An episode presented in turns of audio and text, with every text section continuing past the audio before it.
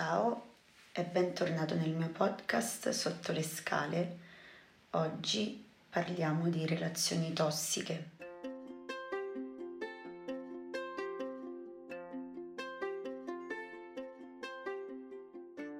In questi giorni mh, mi capita spesso ehm, di incontrare persone nel mio lavoro.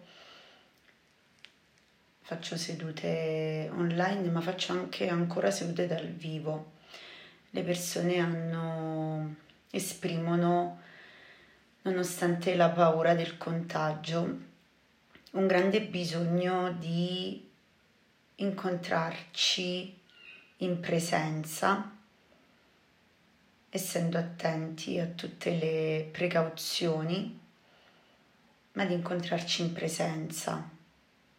E ho superato un po' la mia reticenza iniziale, anche il mio timore. Ho compreso l'importanza per me e per um, chi si rivolge a me di lasciare libera alle persone la possibilità di um, continuare a vederci in presenza, perché in qualche modo possiamo gestire bene nello spazio che ho a disposizione la giusta distanza, o meglio la giusta vicinanza.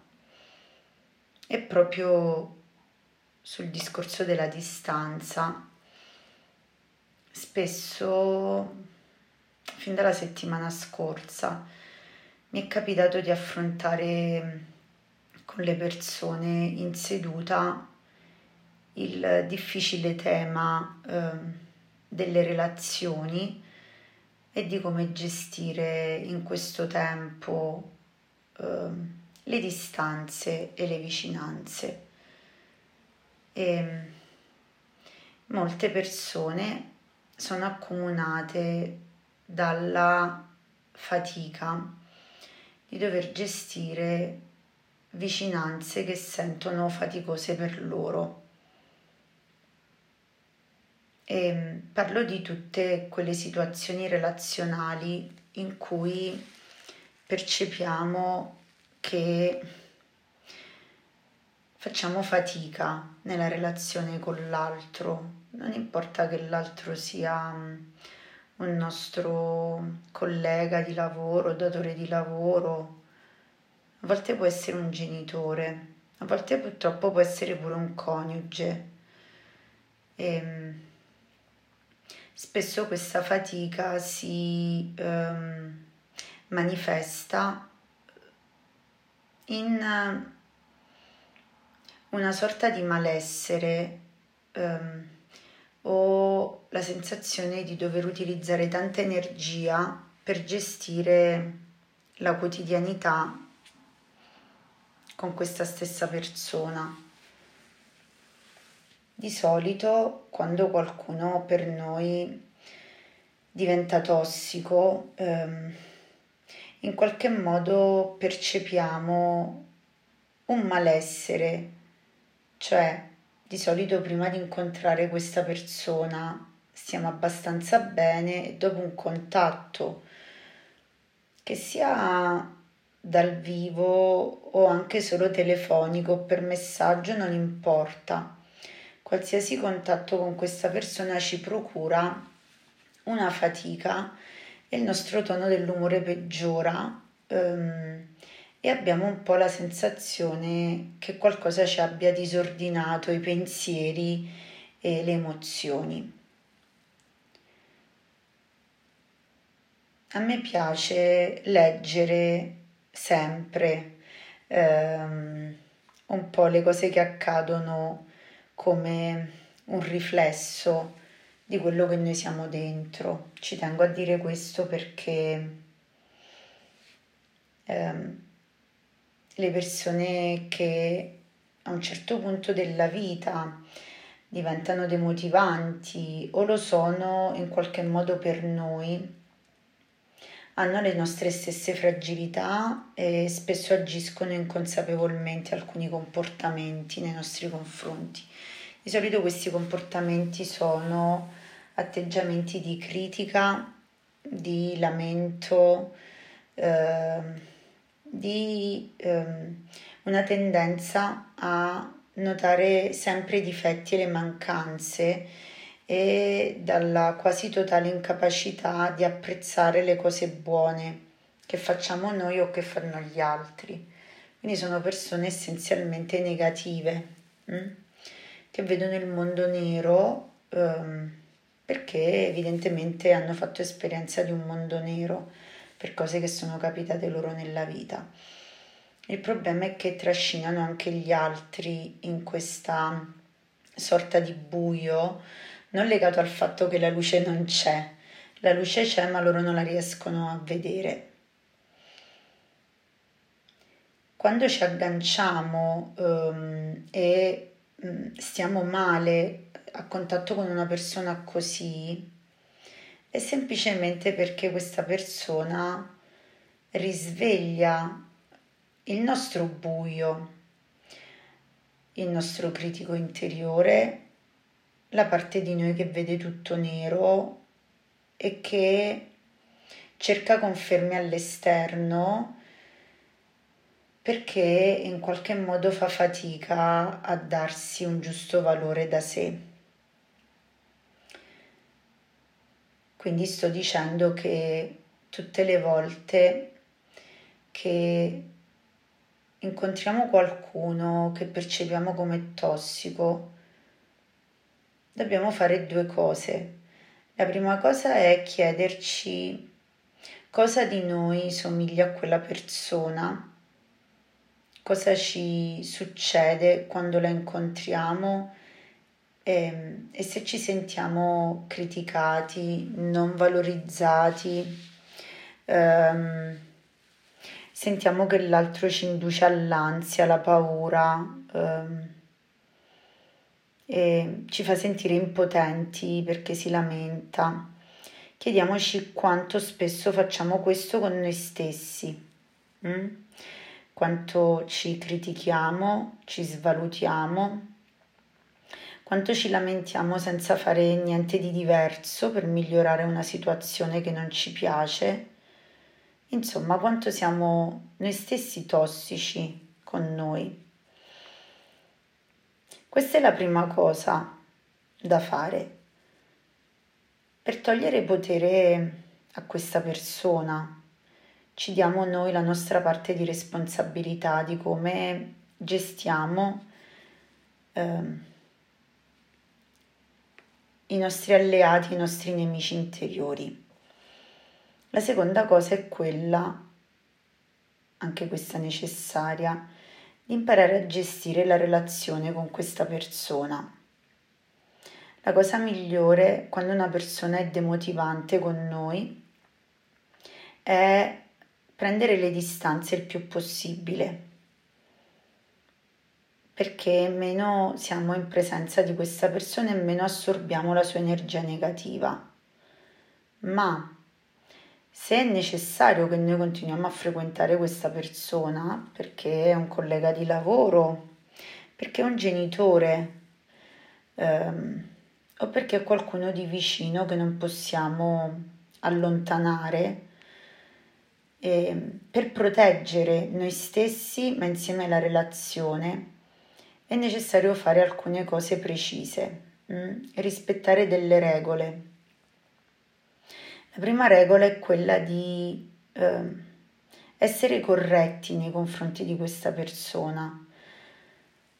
Se il nostro datore di lavoro è tossico, è importante che noi arriviamo sempre puntuali al lavoro e che ci comportiamo in modo corretto con lui. A volte, quando qualcuno è demotivante con noi o si comporta in modo scorretto, tendiamo a restituire il favore con la stessa moneta e questo non fa altro che peggiorare la situazione con le persone tossiche. Quindi avere un comportamento etico è la prima regola, corretto con loro. La seconda regola è non andare mai allo scontro diretto, non cedere alle provocazioni, lasciar cadere le critiche e, diciamo così, le proiezioni del loro buio su di noi. So che può essere difficile fare questo, ma io vi invito a provare. Lasciar cadere significa non rispondere a volte se eh, la provocazione dell'altro ci induce, sentiamo che ci porta alla rabbia, alla frustrazione. È importante allontanarsi anche solo per un po' di tempo. La distanza fisica aiuta a disperdere quell'energia negativa che tendiamo ad assorbire e anche a quietare l'energia negativa che si risveglia in noi di fronte all'altro. Quindi in qualche modo non entrare in scontro, perché se pensate all'ultima volta che siete andati in scontro con qualcuno che è tossico per voi, probabilmente avrete riportato a casa l'esperienza di esservi sfogati, ma di non aver ottenuto eh, nessun cambiamento nell'altro, forse una, una modifica temporanea dell'atteggiamento, e, e probabilmente il risultato è stato anche che questa, questo sfogo, questo scontro vi ha appesantiti e sfibrati, come siete tornati a casa dopo quella litigata furiosa, dopo quella risposta, eh, dopo quell'essere entrati in un campo di guerra. Si esce feriti in qualche modo, no? Sicuramente stanchi. Eh, entrare in contrasto con una persona tossica significa risucchiarli, permettere di risucchiare tutte le nostre energie, e se lo sappiamo possiamo scegliere di evitare di farlo. Una terza regola è quella di eh, non condividere con la persona tossica le nostre fatiche, i nostri problemi. A volte in modo molto comprensibile, perché a volte pensiamo che la condivisione della fatica sia un luogo dove poter incontrare l'altro. Bene, questo non vale per le persone tossiche, che tendono a vedere tutto nero e quindi tenderanno a trascinare anche te eh, in una visione negativa del tuo problema. Se direte a una persona demotivante che avete eh, trentasette virgola due di febbre, probabilmente in questi giorni vi dirà: ecco, sicuro hai preso il Covid. Allora forse non si tratta di mentire, si tratta di sapere che una persona che vive questo stato fa proprio fatica a vedere le cose positive in modo luminoso, e quindi non possiamo aspettarci una... Ehm, una consolazione o una visione ottimistica della vita, e quindi è meglio evitare, perché questo ci trascina, questa condivisione della nostra fatica ci trascinerebbe in una fatica ancora più grande. Pensate a quando l'avete fatto e pensate a cosa è accaduto. E infine una buona quarta norma è quella di diradare il più possibile gli incontri.